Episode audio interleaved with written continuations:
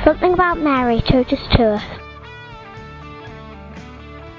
My name is Anaïs. I'm from Canada and I'm 22 years old. And to me, Mary is definitely mother, first of all. And she also just teaches me how to love Christ better and um, how to love God the Father as his daughter and how to be attentive to the Holy Spirit as her spouse.